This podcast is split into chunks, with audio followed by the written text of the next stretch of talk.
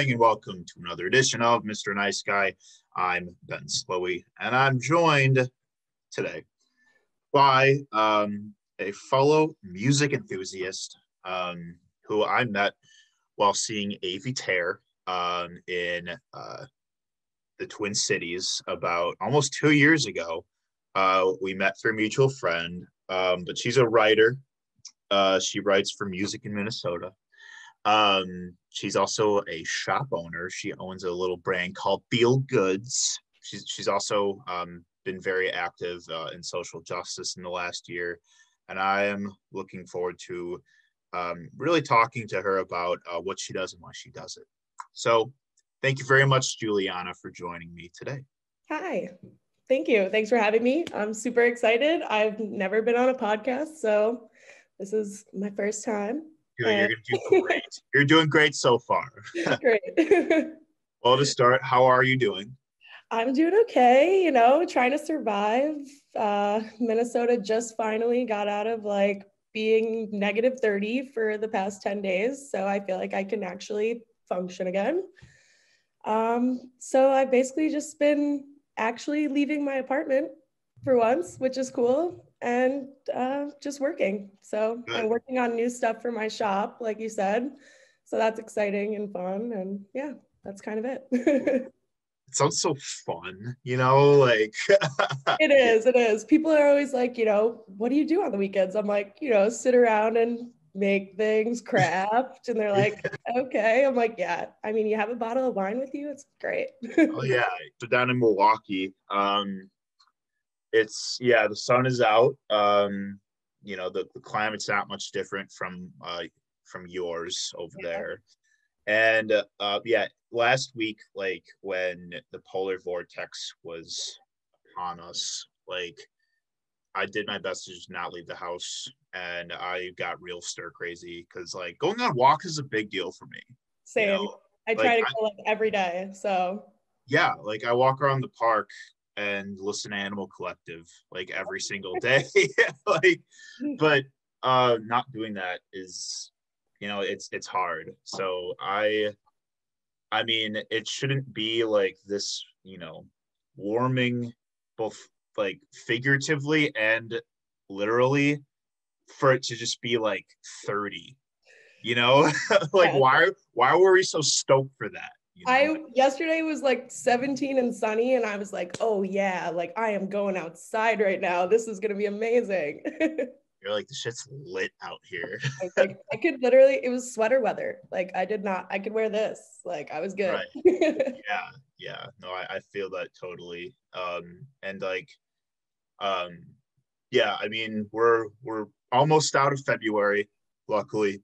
Yes. And then, you know, we only have like two more months of winter. That Maybe three. We'll see. Yeah, yeah. It doesn't make up its mind. But, um, what we talk about in Mr. Nice Guy, we talk love and fear, passion and creativity. And so, Juliana, do you go by Julie at all, or are you mostly? Um, I feel like everybody mostly calls me Jules. Like everybody knows me as Groovy Jules. It's actually the three-year anniversary of me being named Groovy Jules this weekend. Congratulations. So, so, that my little rave name. Um, but yeah, Jules, Juliana, whatever. Spectacular. Okay, Jules. Um, we met thanks to our good friend Alec. Um, shout out to my baby, Alec V, um, aka the Vibe Deceiver. Um, yeah, I, I did. Did you ever hear the story of how I met him? I feel like probably not. Okay. So, so do you remember when Animal Collective was doing their Sung Tongs tour? Mm-hmm. Uh, yeah. So, um, I went to go see them uh, in Chicago by myself, and uh, um, saw the show. It was great, and then I just stuck around, you know, outside the venue for a little bit, uh, to see if like they were gonna come out and like maybe I could like say hi and I was just waiting on the on the the sidewalk there, and these two people that seemed very friendly um, were like they're standing nearby, and somehow we like I think I like made a remark about just waiting to see if like they were gonna come out, you know, and then we just started talking, and then like I get to know these two people, and we start talking about like, oh, my name's Ben, and then it's like, oh, my name's Alec, and this is Nora, and um, I find out he's from Milwaukee, and I'm like, oh shit, dude, I live in Milwaukee, um, and turns out we know some of the same people, and I was like way stoked because that never. what are the odds, you know? Yeah. So we exchanged each other's like socials, like we became friends on Facebook, and so we we kept in touch. We just started like kind of sharing music. I found out that he's also pretty socialist.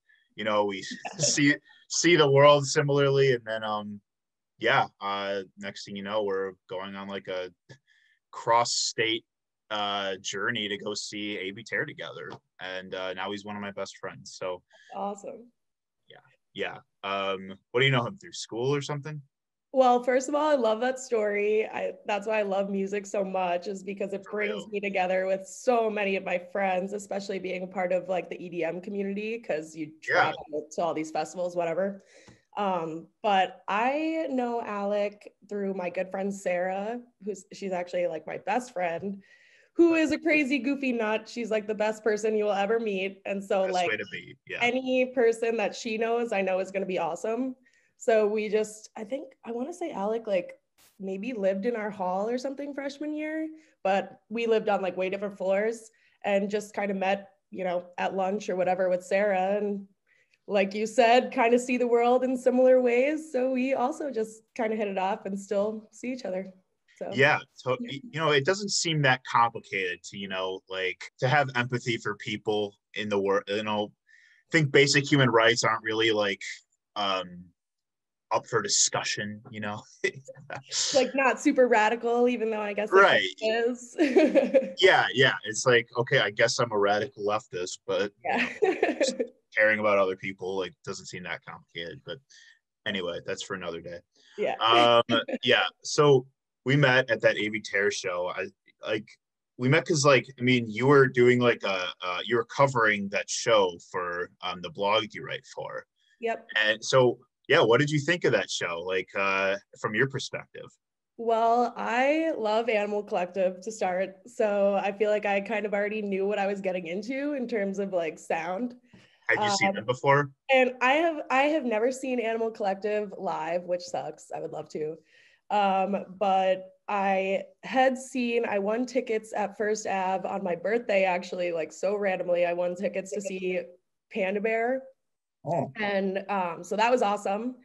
But nobody wanted to go with me. So I wound up going to that show alone.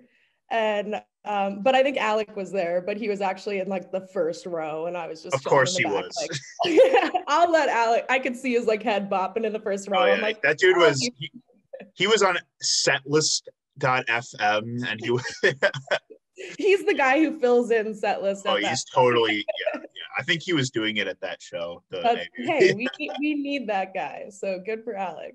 But um yeah so i kind of knew the music i was getting into but i was really excited because like i already got to see you know one fourth one third one fourth of animal collective.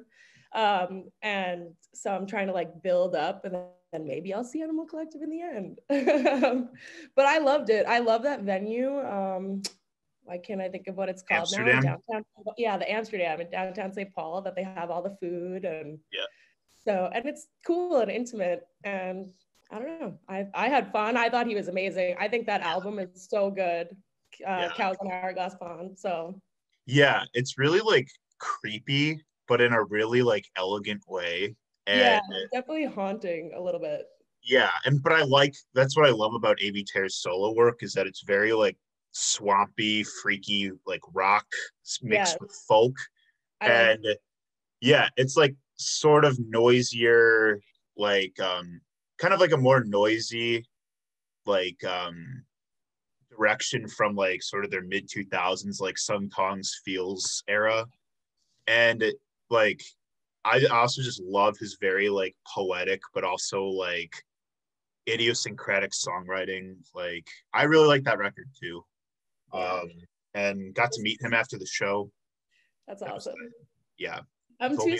I get too like starstruck, so I just kind of avoid it unless I have like a set interview with somebody like for Music in Minnesota or whatever. Like, yeah, I don't know. I I'm not a very good public speaker. For a writer, I'm like not that great at Yeah. conveying my message. It, No, I hear you. I don't know. See what I mean? Yeah. That's exactly what I mean. No, I, I I get what you're saying, and uh, like it definitely. I mean, it takes a lot of like self discipline. I feel like to just kind of keep your composure around somebody that you literally like, um, who whose like art and ideas have just like had such a visceral impact on you that it's like this person has no idea like you know how much like how long i've been listening to this and how much it means you know it's like what do you say at that point? Yeah. but but but then then like you know i try to just look at him like when i met i just at the end of the day try to just look at him as just another just a guy you know Exactly. That and that's what I'm always afraid of. Like, you know, I don't want to run up to somebody and be like, "Oh my god, your music it saved me. It changed my life." And they're like, "I'm just trying to like order some Wendy's, dude." Like, right Yeah. i'm just trying to drink like you know a, a bud light yeah. so I just try to play it cool. Like, yeah yeah we became friends on on social media after that and uh, i saw you're this huge like music fan and uh, you wear all these really dope like elaborate uh, outfits like out at festivals and shit and uh, you like the bleep bloops yeah, the beep bloops. Well, I do like the bleep bloops too, but the beep boops the beep boops and the boop beeps. I mean, all all the beeps, all the sounds. wait beep boop boop bop boop boop beep I know that one. Can you put that yeah right yeah um um just think of the spongebob episode yes, that's one of the best. oh yeah of course um yeah so um I'd, I'd love to talk more we're gonna talk more about just kind of like how much we miss live music for sure in a bit but first yeah.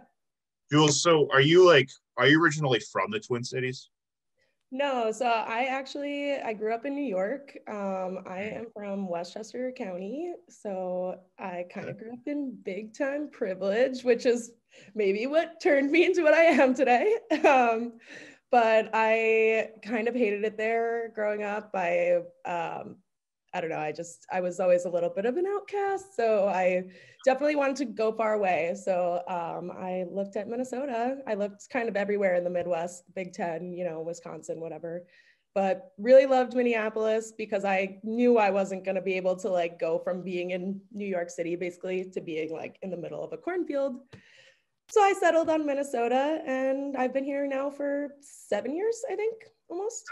Yeah. So, and I love it here. I don't think I'll maybe ever move. So, yeah um hey that's a bold statement um like that the the cold doesn't push you out you know I actually prefer the cold, which is why I came out here. Because, like in New York, it's kind of customary almost that if you're going to go to a bigger school far away, everybody goes south. Everybody goes, you know, Tampa, North Carolina, whatever. I get way too sweaty for that.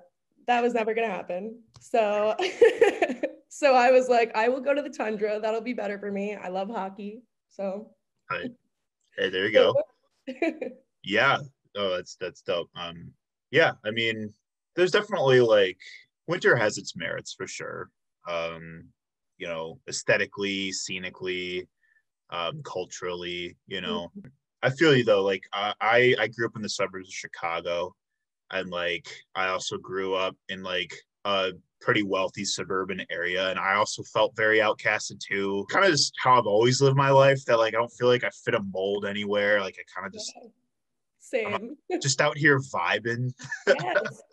I, I've really been thinking about that a lot lately, actually, because I've recently gotten addicted to TikTok, which I don't recommend. I'm trying to break break out of that. um, but I'm only like a couple days in, so I think I can stop myself. But um, I feel like everything that I've like seen on TikTok, well, first of all, everything I see on TikTok is kind of mean. Um, but everything on TikTok is about like an aesthetic, like what kind of cool girl, alt girl, e girl aesthetic do you have? And I guess maybe that's like a Gen Z thing that I just don't understand. But I have just like I feel like I've never really had an aesthetic. I just like do literally I wear whatever I want. I do whatever I want. I'm interested in whatever I want. I don't know. Totally. I don't, I don't fit into a mold or an aesthetic whatsoever. Dude, that's fucking dope. That's like the best way to be, you know? Yeah. Like I, I yeah, like I never I never got that like all those like how the, all those like aesthetics and scenes are like so stratified, you know, where it's kind of like best to just pull a little from everything. yeah. Uh, and yeah, like that's and I've noticed kind of that that's sort of how you are with like your various interests and that you listen to a lot of different kinds of music. You you know, obviously like have a lot of different hobbies and uh, yes. it's like yeah and that also i mean as you get older that definitely becomes um like you you learn to really live into that because it it allows you to branch out and like it kind of um it sort of like blurs the lines over like what your comfort zone even really is yeah. and it, you just find yourself like being able to relate to a lot of different kinds of people and make a lot of different friends you know Yeah, that's exactly what I was gonna say. Was you know, I I can connect with so many people on so many different levels just because I've literally had my hand in. I, my parents used to call me Hurricane Girl growing up because I used to literally just like do everything all at once and like take everything out all at once and just do. So I feel like I can just kind of relate to everybody on all these different interests, which is really nice. hell yeah that's tight um jules when you were a kid like when you were younger like what did you want to be when you grew up Oh my God. I actually laugh about this all the time because in third grade, we made little like flat Stanleys of ourselves, and they were supposed to be wearing the outfit of the career we wanted. Hmm. And I made mine an Army Ranger. bird okay so for a while, I really wanted to be an Army Ranger. I don't know about, I think I just was, I watched a lot of like Black Hawk Down and like those kind of things growing up with my dad. um, so I don't know. I, I said I wanted to be an Army Ranger for quite a while. And then I took the vet route because that seemed pretty standard. Um, and then for a while, I really wanted to be a fashion designer. But I am very all over the place. And I wound up coming to the U for journalism. oh that's what i graduated into I did not graduate it.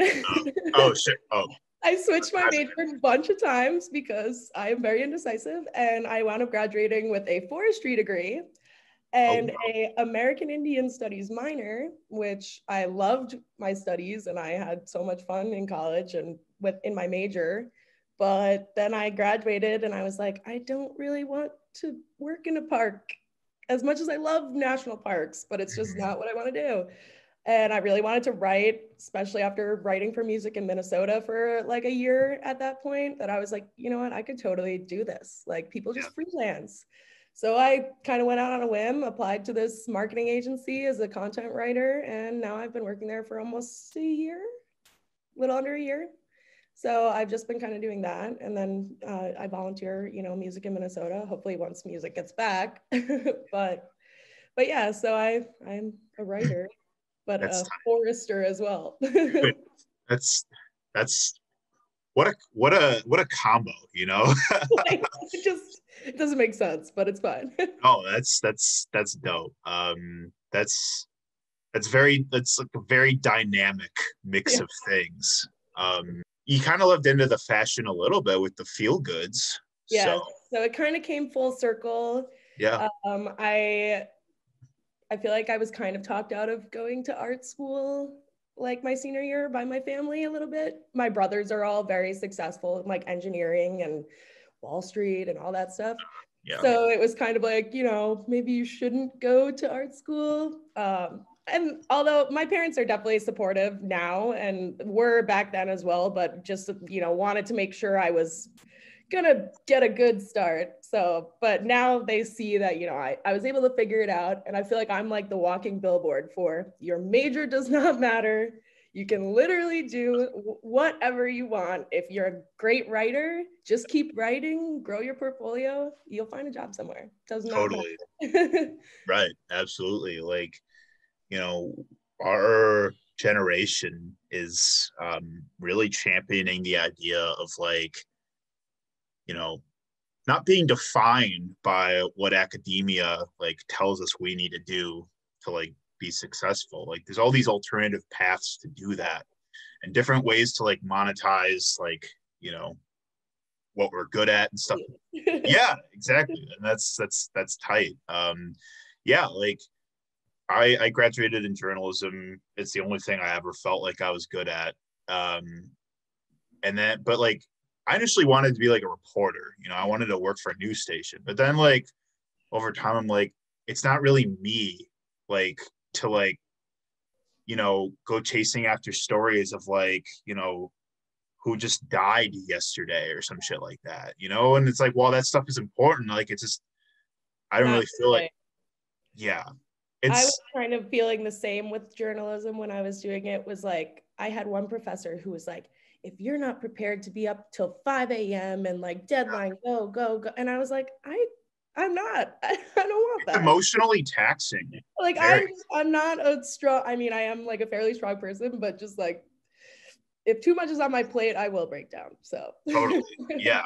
No, I agree. And so I felt like I wanted to do journalism about in something that like I'm I get excited about, you know. So I went the music journalism route too, and um, I uh, been writing uh, DIY for two years now, and uh, like even though it's not nearly paying the bills, um, like I neither I is still good.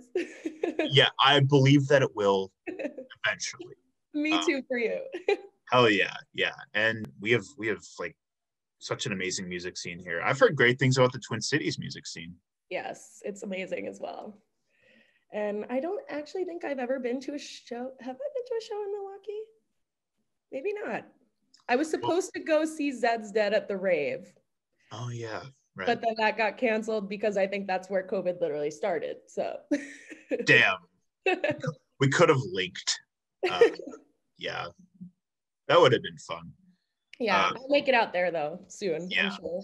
Have you been to Milwaukee like I have been to Milwaukee a couple times. I actually love Milwaukee. If I was going to move somewhere, I might move to Milwaukee. Milwaukee is so cool. It is underrated. oh yeah. It's it's dope. I mean, it's not without its um its problems for sure. For one, oh, it's yeah. like the most segregated city in the country yeah i i should have i should have uh you know added a little asterisk there to say like i love minneapolis but like we have you know terrible oh, public officials and police yeah. like you know that sucks but i love the people love the music totally so yeah yeah no it's i mean there's you got that with every city wherever yeah. you live but yeah no i i love milwaukee no reason to leave but i would love to come up to the twin cities a lot more often yeah. Um, eventually you know? Like um you basically have like two cities worth of music as one big scene and that's pretty fucking awesome. Yep. And just like so many cool venues so many historical venues um, so many venues now that they were like you know refurbishing renovating and reopening. We were supposed to have a fillmore that I think got like one show, maybe not even one show in. I think they got their like kickoff party in and then had to close because COVID. But we have so much here. So I like was kind of blown away when I moved here because you know I came from New York, like you know, you can go see literally anyone, MSG, you can go to Webster Hall, small venue, big venue, whatever. And that's like kind of why I love Minneapolis is because it gives me that almost New York feel that I have like these really small intimate venues, but then I have the Armory, I have Xcel, I have huge, you can go see people play at like Target Field and US Bank Stadium if you really want. And so it's like you could literally see anybody ranging from Justin Bieber to somebody with 10 Spotify plays. Dude, for real, I love that. Yeah, yeah. like I love the basement shows. Yes. Like, um, like I live in a really like kind of hipster, low income neighborhood, and uh, there's a lot of DIY shows. So nice. I've uh, spilled a lot of beer in a lot of basements. I feel that. Yeah. Although I have not been to a house show, I am kind of like ashamed to admit that I probably haven't been to a house show in like three years now. Mm. But that's just because that last year before COVID hit, I was really like, you know, hitting every weekend for music in Minnesota. I was at the Armory, at Myth, at Skyway. So yeah, I get that. Uh, how how would you uh, um, get in touch with uh, the blog? Um, well, so originally I had started my own music and like rave fashion blog, and I am really bad at committing to things. So that was kind of fizzling. And I was like, oh, I, I want to find like more structure, but still be able to write about music. So I, um, one of my good friends had a friend who was writing for music in Minnesota who had just covered, do you know, I, I don't know if I should talk about this, but do you know Call Me Karizma? No. Okay. He's like a Minnesota based artist this has already been fully fleshed out, but I'm going to bring it up again because I feel like we need to hold abusers in the music community uh, but oh, yeah. He, he, like blew up. He had a song with Illenium, and then it came out that he was like messaging underage girls for nudes and like doing the thing that shitty musicians love to do when they first find fame. So um, he totally got, you know, shit on. And Music in Minnesota actually covered a story about it, like kind of exposing it. And it's like still to this day, like one of our most read mm. pieces and my friend sent that to me and she was like dude my friend just wrote this. Like you you could totally like join their team and be covering similar shit. And so i just reached out to them. Bo weber who's another um, music or musician in the community who is awesome and so nice and so helpful um, and reached out to him and he was just like oh like heck yeah come on. Like you can do cover whatever you want. Um, and he was like, but I see like EDM. So if you want to just like literally pretty much take all those, by all means, because no, nobody else wants to go listen to dubstep on our team, really. oh shit. So I was like, well, I do. So I'll yeah, right. you kind of just had your uh, your niche waiting for you. Yeah, exactly. So it fit perfectly. Although it obviously I have not written anything for them in a while because obviously no shows and i also was just like going through my own personal health struggles. Um, so i just like even if they have some stuff posted up like right now i'm just not picking anything up. Too many things on my plate again. Right. And that's okay. I mean it's hard to expect anything from anyone right now like these yeah. days. So i there's nothing wrong with that. Um yeah uh power of no of knowing the right people and stuff yeah. like yeah, and uh, I think I mean I think they're basically like always taking volunteer writers.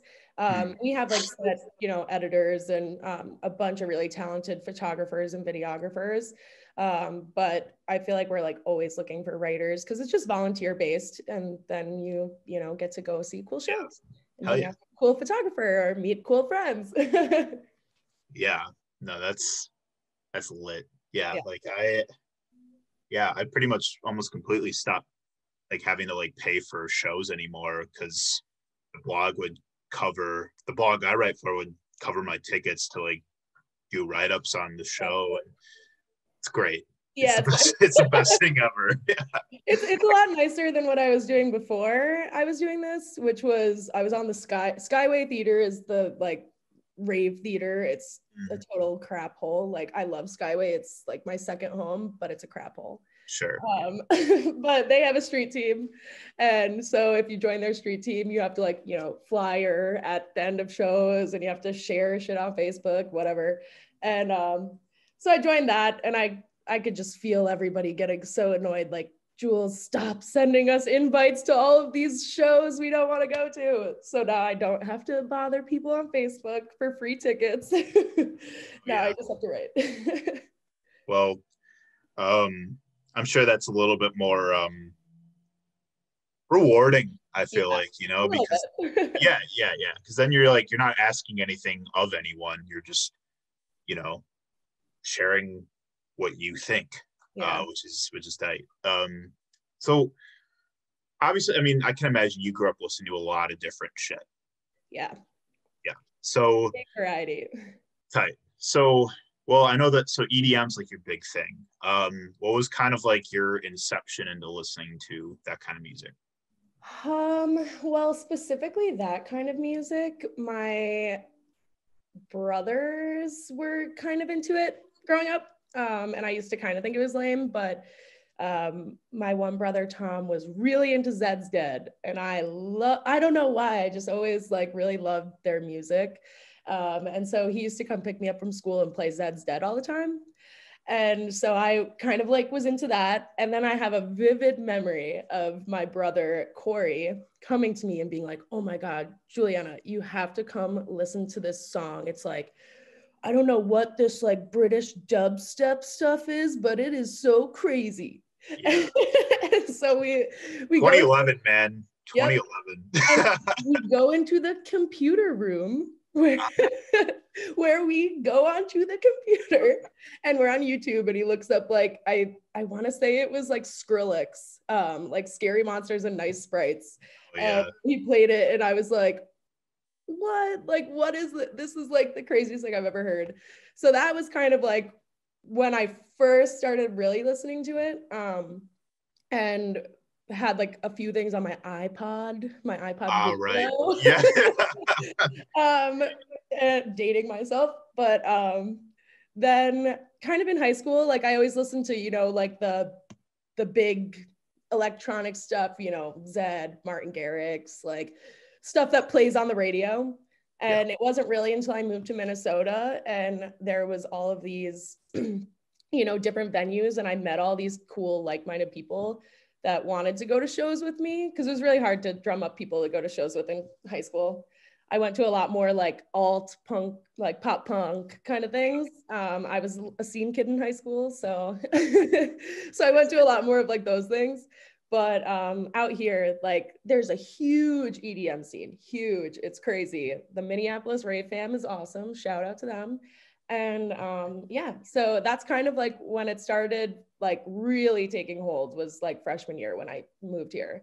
But my start was definitely middle school, Zeds Dead, and Skrillex. Oh yeah, actually, I remember the first time I heard of Zeds Dead was when I was from their remix of Sublime's Doing Time.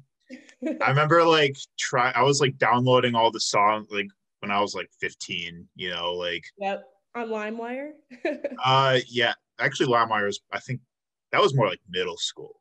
Okay, yeah, yeah. Uh, you yeah. might be right. You might be right. Yeah, but I remember like downloading I tried to download like the actual Doing Time song, but I downloaded the Zeds Dead remix instead. And I'm like, I don't know what the fuck this is, but I kind of like it. I don't know what's wrong with this. yeah, yeah, like is there something wrong with this song? Like, um, but yeah, I remember like my friends and I like we found dubstep like you know we don't like to talk to him now about him now, but Bassnectar was kind of yeah. our yep. 2011. You know, like that summer, I remember like we thought it was like the craziest, coolest shit.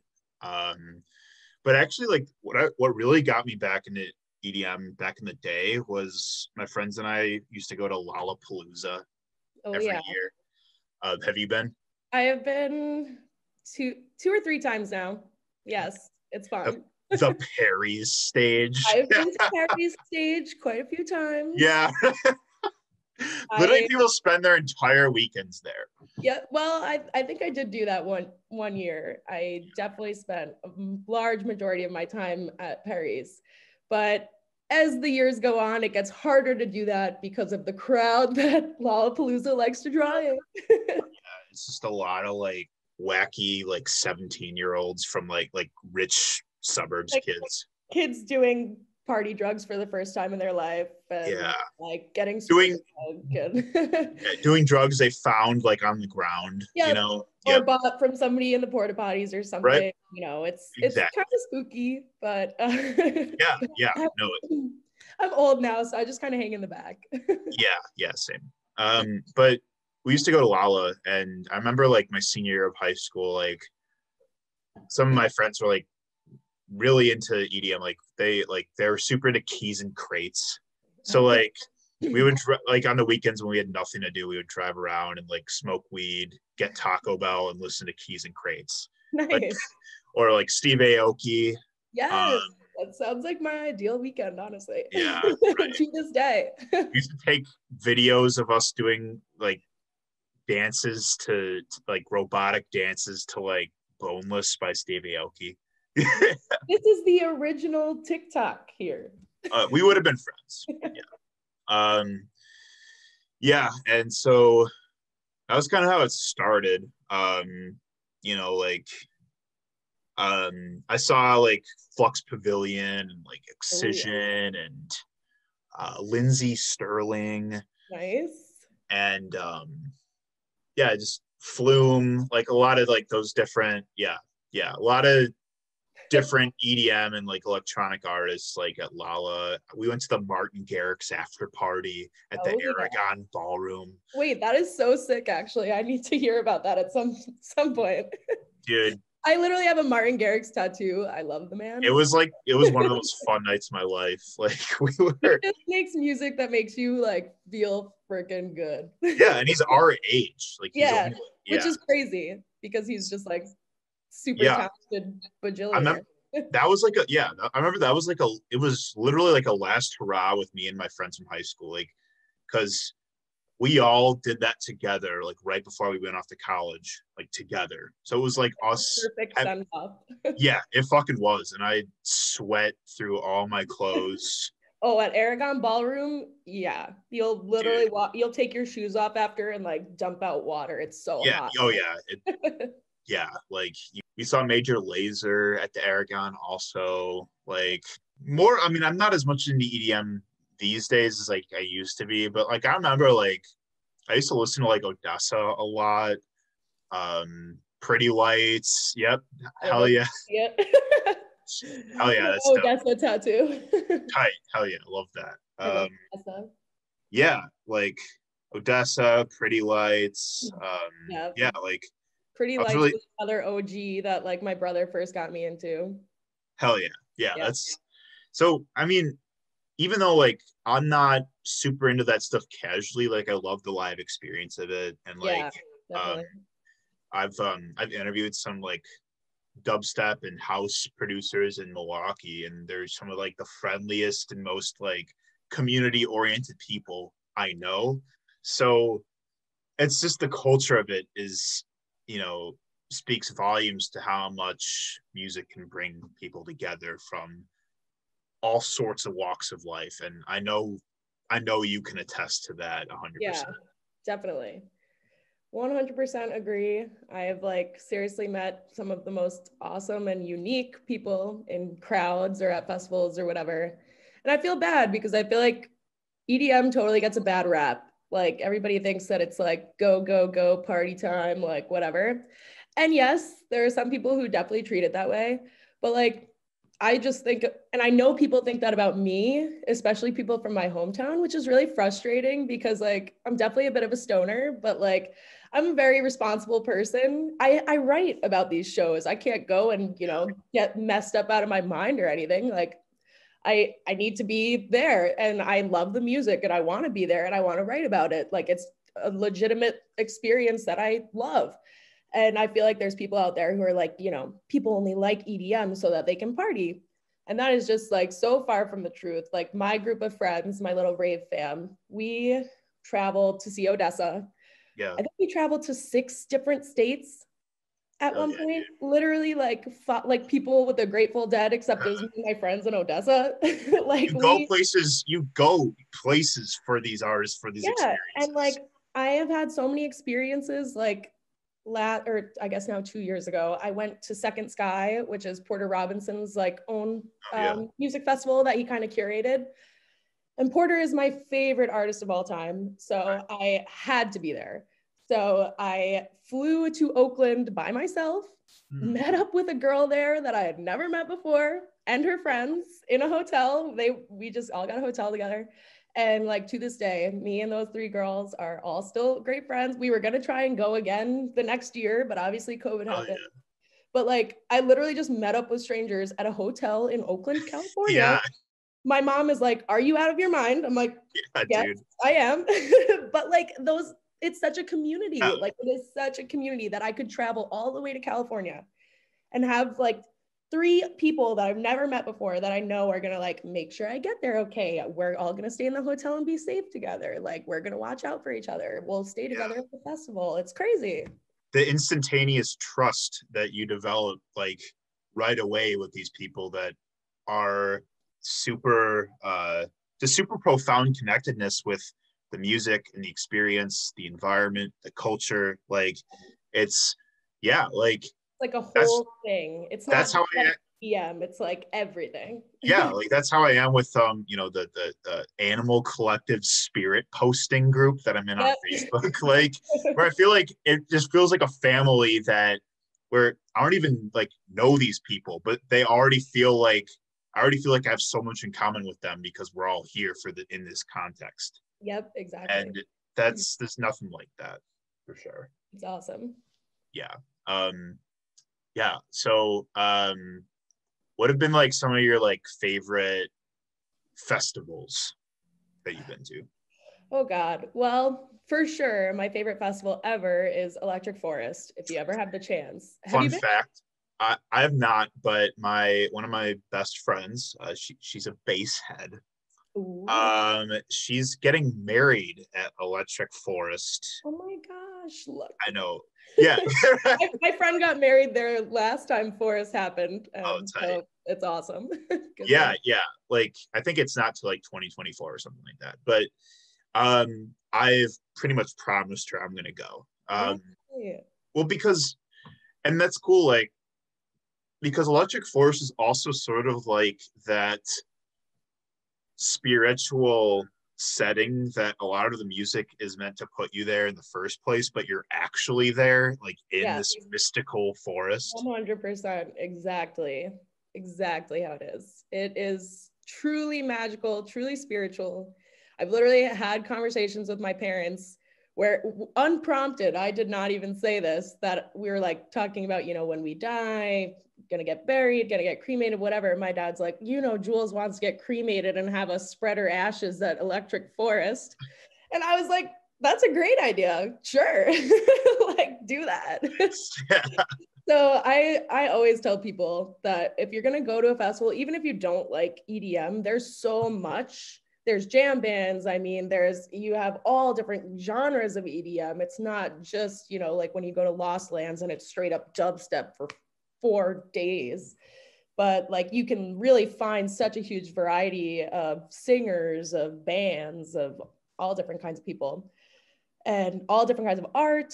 So I love Forest. Forest is the best. I will never not go to Electric Forest. I still have my ticket to Electric Forest for whenever it happens. um, I have been to EDC, which is not really my vibe personally, but that's not to say I did not have an amazing time there because you can't not have an amazing time at EDC. The production is the production level is like out of this world, unbelievable. where is it That is in Vegas on the Motor Speedway. It's like ah, okay big or just as big or bigger than Ultra, which is down in Miami. And it's like literally one of the biggest electronic music festivals in the world. So that one is crazy and crazy expensive. And Vegas is crazy expensive. So I don't know. I'm not huge on EDC, but it's definitely an experience to check out once. um, I'm more of a camping festival kind of person because you then you really get that sense of community. Then you know you're cooking breakfast with the people camping next to you, and you're sharing. You know you're smoking a joint at the end of the night all together, and you know you really get to bond with random people from all over. Um, so I definitely always prefer camping. I miss Somerset in Wisconsin. I wish that still existed. um, but my best friend was super into that festival yeah, yeah honestly somerset was like for what it was for where it was it was so good they used to always get such good lineups and well i yeah. just heard i actually just 30 minutes from me so perfect i heard there's a lot of cops there like they used to call it summer setup oh, God. oh my god. I can't tell you how many of my friends, literally, my friend's car got torn. They took everything out after it was packed like a jigsaw because she had and this is her fault she's dumb but she had a joint in in between her boobs and her bra. Oh dear. And the stupid dog smelt the one joint and they literally ripped apart her whole car. And finally after they took everything out she was like it was me i had this in my bra i'm so sorry and then they like let us go but it was like ugh, for one joint come on god that's that that's so lame. That's uh that's Like so- you see people like coming in those when your car is coming in those gates there, you'll definitely see people getting like arrested and whatever. word. Yeah. So, but Somerset was fun. Maybe that'll come back at some point. But yeah, I would say at Forest, I had an amazing time at Electric Zoo last year, Okay. which also gets a really bad rap um, because kind of the same reason as Lala, I think, is that a lot of like New Yorker, because it's right in, New- it's on Randall's Island, right in New York City. So I feel like a lot of like, you know, 17, 18 year old New Yorkers who have never been to a show in their life or been to a festival go to that just because it's right in their backyard, which I, I don't blame them. Um, but like everybody was like, oh, you're going to have the worst time. The vibes suck. Like guys are going to grope you. It's going to be terrible.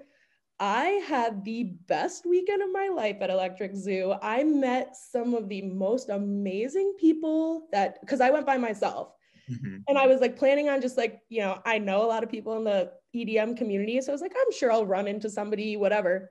I made like a 10 person group of like best friends that literally took me in and we spent the whole weekend together. We were planning on going again this year. Yeah. Didn't happen. But like, again, you know, the community and the vibes in within electronic music, I think are like unmatched. That's dope. Okay. yeah. Um, who'd you see there? Um, there at EZoo, I saw Flux Pavilion, which was awesome because I had not seen him in a while. Um, Said The Sky, who's one of my faves. Seven Lions. I saw. Did I see Martin Garrix there? My, my boy Marty Chi. I I totally forget kind of, but um, oh, I saw Diplo, and I love Diplo. Yeah. Did you ever do uh Lost Lands?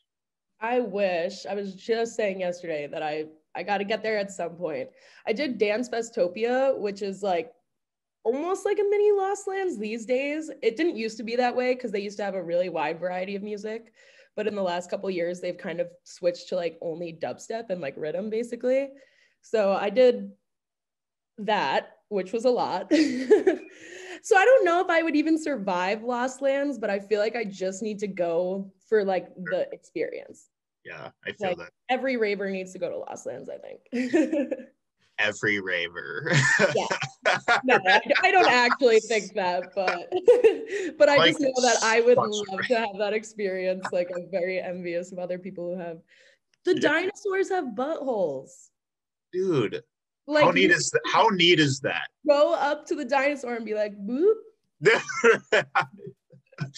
Right. that's not enough to draw you in to go to Lost Lands, then the seven, no, it's more than 72 hours. It's four straight days of dubstep. Whoa. Dude, whoa. Dude. Um, yeah, man. I the reason I ask is because I, I had a feed that same friend who's getting married at Electric Forest. I had to uh, feed her cat while she was at Lost Lands.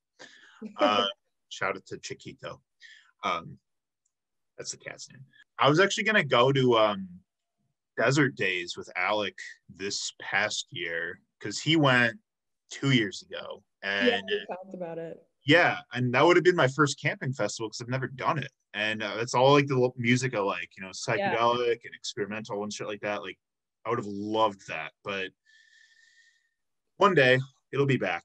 Yeah, dang. If you guys, I think I did maybe talk to Alex about, I know, or Alex, sorry. I know I did talk to Alec about him going once, but I think maybe we talked about you guys going. If you do, hit me up. We like all go together. That know? would be so fun. yeah, we could be like a whole squad. Yes, I'm very.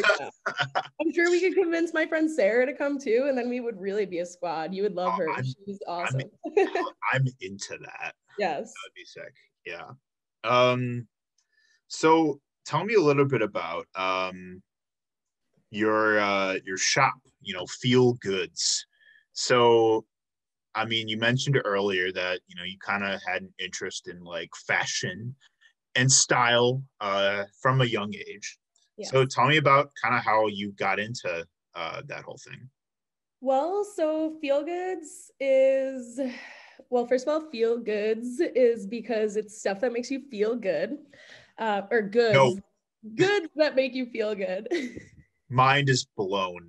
Right? super clever, right on the nose there. Um, so before I started Feel Goods, I was working for my ex-boyfriend's mom. She owns a small business making jewelry, Belvia Jewelry, if anybody wants to check it out. Um, she is awesome and her jewelry is awesome, super high quality, but she, her and her partner had broken up um, in their business. And so she was kind of like swamped with orders. And since I was already crafty and, you know, had interest in fashion, I was like, you know, if you want to kind of show me a few of the ropes, I'm sure I can help you out at least a little bit. And then it literally turned into me working for her. I still sometimes work for her. Like I still sometimes help her out because she's awesome and I love working with her. But I basically spent three years making jewelry for her full time um, between like school. Yeah. And um, so that sort of jump started my love for making jewelry, which I had never done before. But I had always had an interest in making clothing and knitting and crocheting and that kind of thing that my grandma taught me. Um, so I was literally sitting on like 20 beanies and like 10 scarves. And it's like, I can only give out so many as gifts before I'm like losing money, you know? So it got to a point where I was like, I love to craft and I'm making all this stuff, but I do not need all this stuff laying around. I need to do something with it. So I came up with Feel Goods because I have always used crafting and art and fashion as kind of an outlet for my anxiety and my depression um, forever since I was little. And um, so, like, Feel Goods me making stuff for feel goods is a time that makes me feel good. And my aim is that the things that I make make other people feel good. Hence the name. and so it's it's more instead of being like a like I'm manufacturing a whole bunch of things and like I'm trying to push sales and like be, you know, this capitalistic store. That's not really the point of Feel Goods. The point of Feel Goods is for me to have an outlet to be creative and also share that with other people and like like my stuff is priced very reasonably because I'm not really trying to, you know, I don't want to become a millionaire off of the stuff that I make. I just, I it's just a hobby. I just yeah. want to make it, but I, I don't want to sit on 300 pairs of earrings. I just don't. so, so I got to get them out somehow. So I started Feel Goods. And so it's kind of just like a little passion project, little side project, uh-huh. you know, fills my time when I'm not writing and especially during COVID. And I, I did, I got laid off at the beginning of COVID for a couple months. So it was like all I had to do all summer basically was craft. so that's kind of just what I did. And that's how it started. And I'm just hopefully growing, just taking it as it comes, really. I'm not like, you know, it's not my full time gig yet. Right. yeah.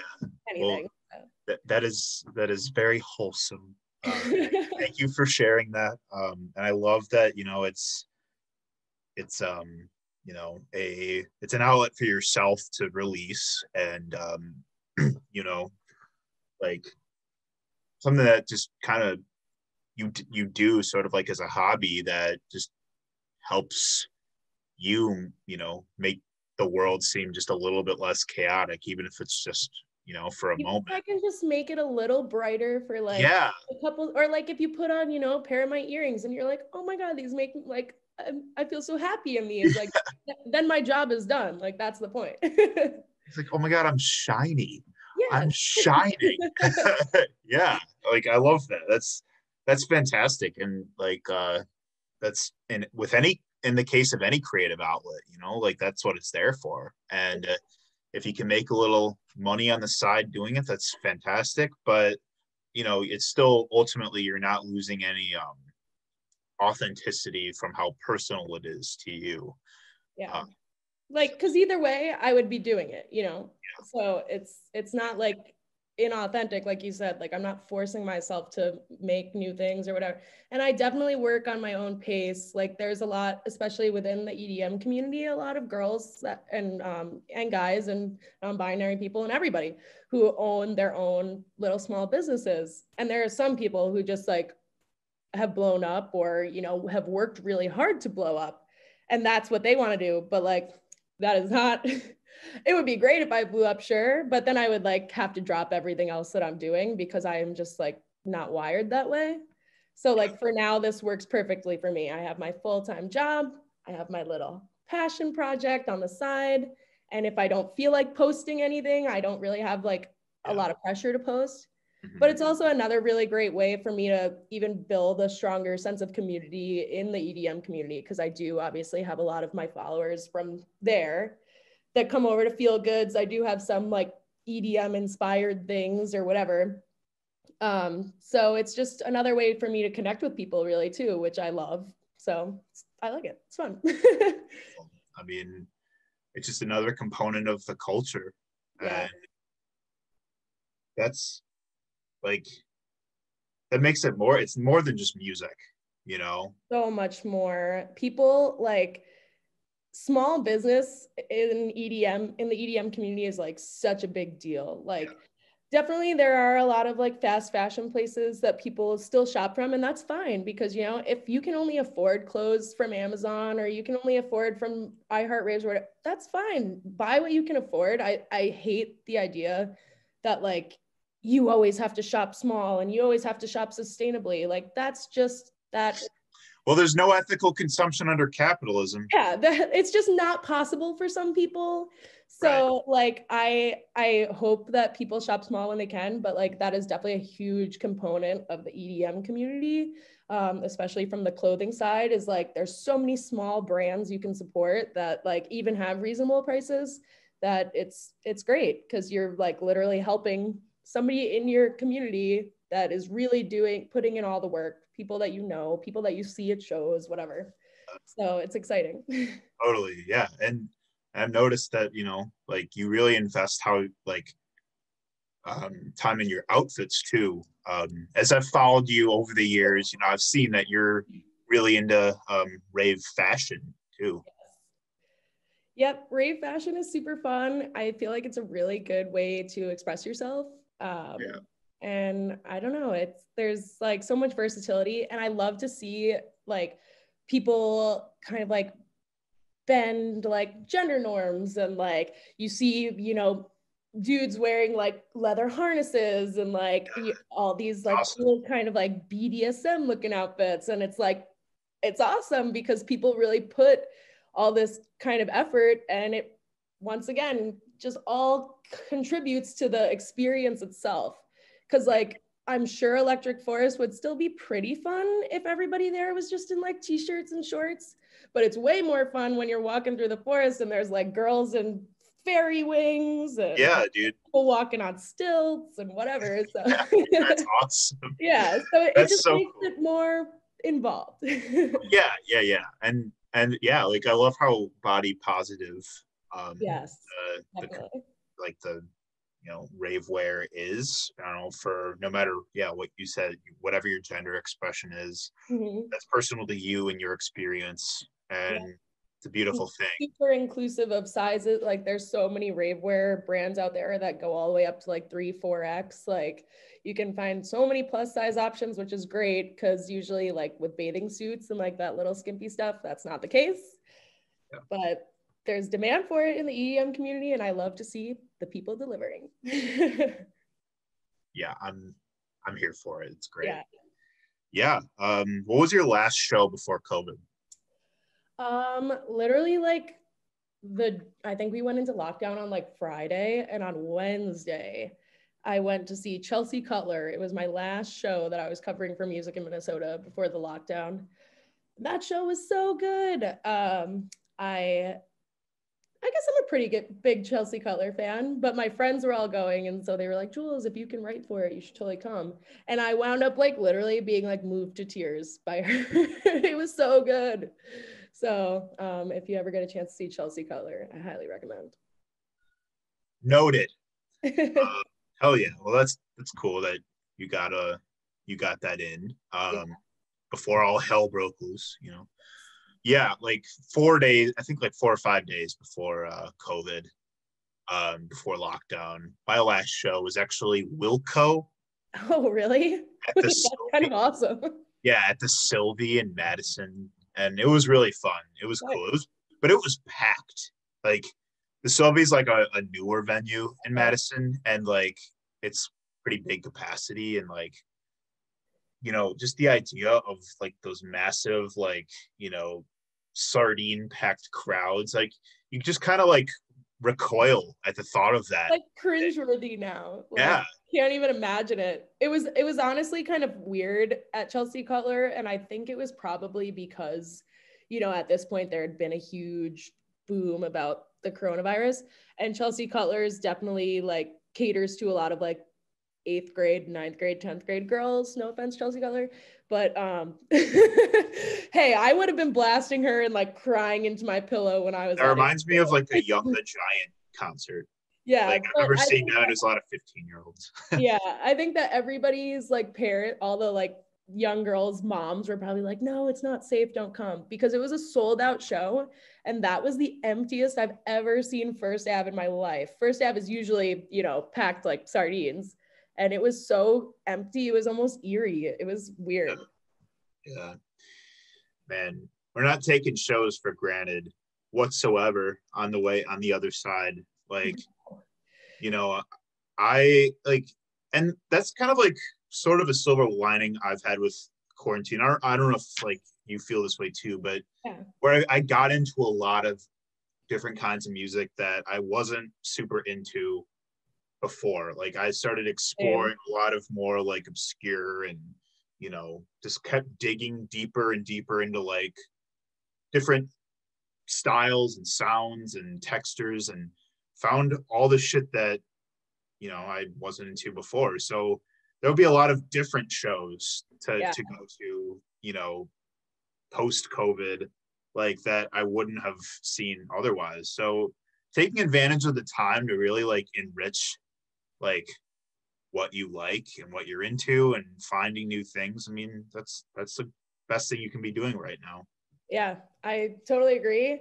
I have definitely broadened my horizons because you can only listen to so much edm i hate to say it but um, you really can't so i i've been exploring a lot more lately like um, a lot of like hip hop jazz a lot of blues um, and now, now that I'm on TikTok, there is so many scene kids on TikTok, and I just love to see it. Like, I'm so glad that's still being kept alive. And they're all like, like there's a ton of bands on there. That's one good thing about TikTok is you can find some really great music. But um, just like a ton of like uh, reviews of like the best, you know, pop, pop punk albums of 2020. And it's like, well, shoot, maybe I'll get back into my scene kid thing and like start listening to these pop punk bands again. Cause honestly, some of them sound amazing that I've just never heard of. Yeah, there you so, go. So I might get back into that. I'm, I'm starting to veer there. Right. hey, we're uh, a lot of revisiting. Uh, Definitely. While we have time, before we close out, you know, um, I wanted we uh, agreed uh, we would talk a little bit about. So you were um, um, you were very bravely, um, you know, uh, on the front lines of the uh, uprisings that took place after George Floyd's murder last summer, um, being, you know, on the streets like where it took where it took place in Minneapolis. And uh, yeah, if you would care to share a little bit about like your experience with that and like um, just kind of like what you went through um, in that really tragic time. Yeah, well, obviously, George Floyd was murdered, and that just was like a very, I had just like a really guttural reaction to that. I had already been kind of like struggling a lot with like the idea of the state of the world and um, like COVID, and I was already really struggling to feel hopeful about the future, and then that kind of happened, and I had literally just had a conversation with my dad not a week before where he was like, if you are so torn up inside about like what's going on in our country and what's going on in the world and what's going on in your community, then you should take action. Like, seriously, if you want to quit your job and be an activist, like I wholeheartedly support you. You do what you want to do. And then a week later, George Floyd was murdered. And I was like, what the hell? This is horrible. Like, why does this keep happening? This can't keep happening. And it just literally sparked something in me that you know i saw so many people in the community that i know like watching unicorn riot and like the different live streams. So many people from the music community, so many people from the U of M, so many people that, you know, I just know that I could see them on these live streams, people from my community that I know getting shot at, getting tear gas, getting pushed back and whatever for doing nothing, for having the same visceral reaction that I had to watching a man be murdered in the streets of my city. Like, so I don't know. I like was pissed off to kind of see the the stark difference between like how the people at the Black Lives Matter protests are being treated and then like, you know, how white people always get treated basically. Um, but especially like and the stark difference now, especially with the insurrection on the 6th. Yeah. Yeah.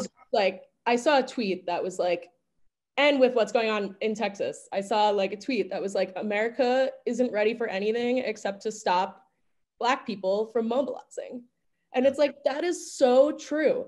We have all this money to spend, you know, on our military. We have all this money to Minneapolis just spent, I, I, think, like $20 million to put up barricades downtown. Uh, it all goes to war. And to, they put in place Operation Safety Net for the Derek Chauvin trial. So, like, I feel like that just tells you, like, they know they're not going to charge this dude. Like, if you have to spend 20 million on fences and barriers and infrastructure because you know there's going to be riots, like, come on. So, like, I don't know. It just, it really, drove that contrast home, seeing these armed, dangerous, murderous people at the insurrection just get walk down the Capitol steps. Like, here you go, get out. And then for six straight months over the summer, you know, I'm literally watching my friends get shot with rubber bullets. I'm seeing people I had a surgery, and when I was in the hospital, the lady was saying, the nurse that I was with, she was saying that she helped the guy who got his eye shot out, the like 18 year old freshman from the U of M. Yeah. And so it's like, there was so much more pain and violence and suffering at the hands of, you know, the government and the National Guard and MPD than like yeah. there needed to be. And then meanwhile, what happens at the insurrection or what happens at the Capitol happens, and they're like, eh, whatever, it's fine. Yeah, I had in Milwaukee here, you know, we had weeks of of protests and marches, and I had friends that got arrested for handing out food and yep. water to protesters because they quote unquote broke curfew. But yep. that's that curfew is not even legal. well, they were like shooting, they were literally like shooting at people who were sitting on their porches like yeah. walking through the streets and whatever. And so I I don't know if you know Gully Boys uh, or the Gully Boys. I do. It's funny you say. Actually, I'm. Are they on your schedule? Because I was going to suggest no, talk to well, my uh, my some of my uh, good friends here in the DIY scene, this band called the Unitaskers, are like really they've told me about the Gully Boys and that I should really check them out. You should, you should. They well, one, they have great music, and two, um, I well, Nadi, their drummer, subleased my apartment from me actually, oh. like a couple years back. So just like random. But um, so I have kind of just always followed them on social media and watched their band progress. And yeah. they are awesome. They rock and they are super active in mutual aid. And so like they are a great resource. Um, they're super helpful to people in the music community as well. So the Gully Boys, they're great. I'm sure they would totally come on as well. Oh, word, I'll, I'll check out for sure. Yeah. I was actually supposed to cover one of their shows like that was going to happen right before COVID hit. So I'm kind of bummed because I still have yet to see them, but I wanted to cover them. Oh, sure. Right. Um, uh, you had some resources uh, yeah. I know you wanted to share. So I have a bunch of friends who are like helping out with mutual aid. So I did have a friend send me a list of a couple things, but I think that probably the most helpful main resource is on Instagram. It's called the St. Paul Camps Hub, STP Camps Hub on Instagram. Um, and they are constantly posting, you know, toy drop off, coats drop off, like here's where to Venmo. So like every day they are updating new places to send, new places to help, whatever. Um, but beyond that, there is a ton of other sanctuaries coming up in the city right now. So we have the Logan Park Sanctuary, the uh, Sanctuary Supply Depot, which is also on Instagram. Um, so they're always taking supplies to distribute to all of these camps. Um, there's the Minneapolis Unhoused Union. And then you can also go to twincitiesmutualaid.org. Um, and twins and they have a mutual aid project map so that'll actually like tell you where everything is which is really helpful. Um, but there is a ton of um, there's just a ton of great like organizations in minneapolis that you can donate to um, and just all these um, well, maybe i can send this to you send you oh yeah. That and i can include in the description yeah. uh, links. Because um, it's a cute little picture that she sent me so it's like perfect. Sure. but um yeah so there's just a ton of mutual aid and it's it's like really great to see the community come together i actually live right outside of loring park which is like right in downtown mm-hmm. um, and a couple weeks ago i was going for my daily walk and all over the park was just hundreds if not freaking it looked like thousands like every tree branch bench everything in the whole park was covered with scarves, hats, coats, everything, and had little tags that said, take me, I'm yours, or whatever. Oh, that's that's good. And, was, and then, you know, by the next day they were all gone. And it was just so awesome to see. I don't know if it was, you know, one person or it was an organization, but just to always see people in Minneapolis really working hard on mutual aid because how wonderful because our public officials are not doing much for us. So, but at least we can help each other. Yeah, that's and the power is with the people. Exactly. And, you know, like people, you know, people all over the country are struggling to, you know, to, to have shelter right now. You know, in this vicious cold. You know, people are freezing to death. And yeah, it, it's crazy. Yeah, and so, and I mean, that's a that's a whole different conversation. I was gonna say I was I won't even I was yeah. gonna start, but I won't because oh yeah yeah we'll, a whole nother podcast. We'll talk more eventually, but abolish landlords anyway. Yes. Um yeah. but no, but thank you for sharing all of that. Um, you know, I I appreciate, you know, as you know, um as we all do, just you know, that you're you were out there fighting the good fight. Um, you know, I was kind of following like thank you um following just like uh what was going on in the twin cities and like um you know the the the, the uprisings even though like unfortunately the momentum was hijacked by the election telling everyone to you know like it, everyone started focusing on like biden yeah. you know and but i'm hopeful that the momentum's going to come back and not to say, you know, I'm not hopeful that Derek Chauvin gets off, but I just hope that the shift back to the trial now coming up, at oh, least yeah, in yeah. Minneapolis, will definitely end it getting warmer out here because it was like quite literally so cold that people couldn't mobilize. Um, but yeah. I'm just hoping, you know, with the shift back now after the election, that the trial is coming up, that at least here and maybe, you know, in Milwaukee and Madison, Midwest areas will get a little bit more traction going again. For sure. Yeah, I agree. I that will totally I know that's gonna happen. Like yeah. I know um, you know, it's like especially just with how much, you know, the the new Democratic administration has already backpedaled on so many of their promises. I mean, I know that people are still very amplified. And yeah. you know, there's this movement called the People's Revolution in Milwaukee who have been marching since when George Floyd got murdered. They're on their like 260th day consecutive day marching, you know, like and when it was too cold, they were doing car caravans. Oh, so um and the group I organize with like organizes with them sometimes too. So I mean the fight is still breathing fire. Like yeah, definitely still, is here too. It's still going on. Cold. yeah and but so we have so many people especially right now here we have so many people um, you know fighting against line three and protecting the water especially indigenous peoples indigenous um, you know activists. So i'm super thankful for that out here still going on too. Yeah. So thank you so much jules for being on the show. Um, thank you for having me. It was super fun. My first podcast. Dude i told you that's like my that's my new thing. I'm like always well, but, yeah.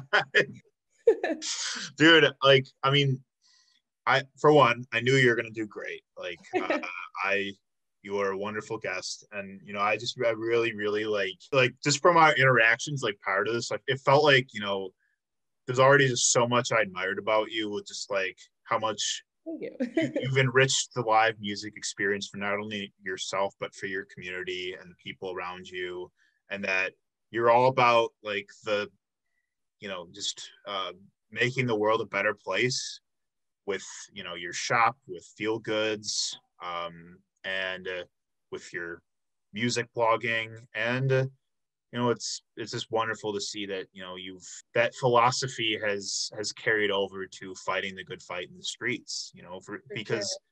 spreading love in the form of art and music and creativity is like it directly works in tandem with fighting for a better world for everyone around us um, the marginalized communities and for the working class so as we're closing out never say I could never call myself an EDM fan and represent the community if I did not acknowledge that EDM was quite literally created by Black people, Black men in Chicago, house music.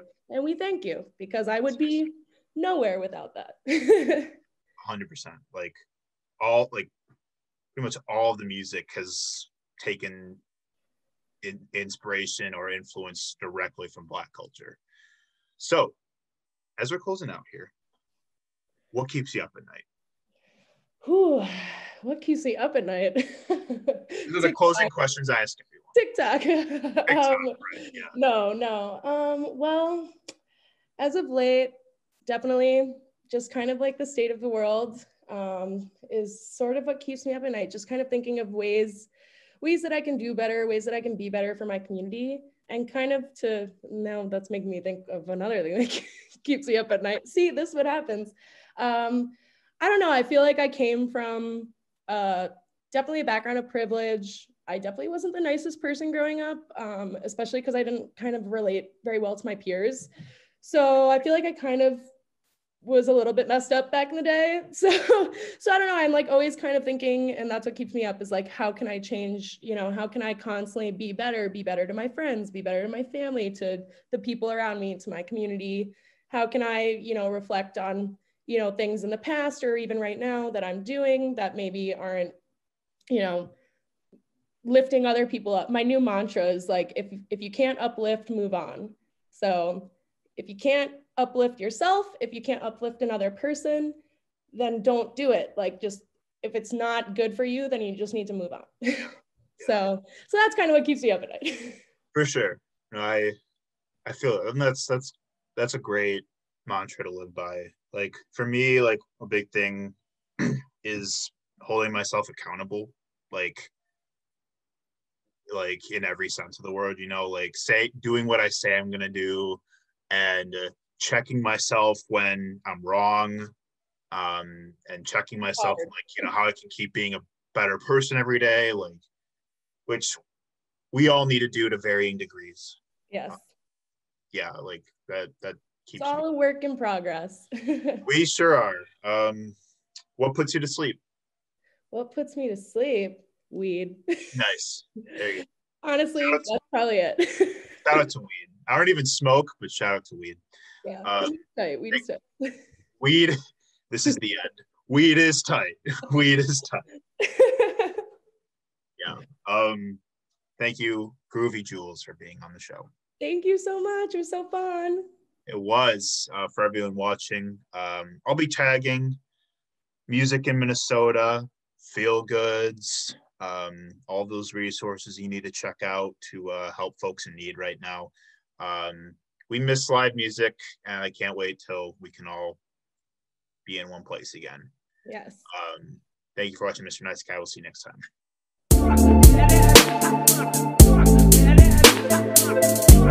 Yes.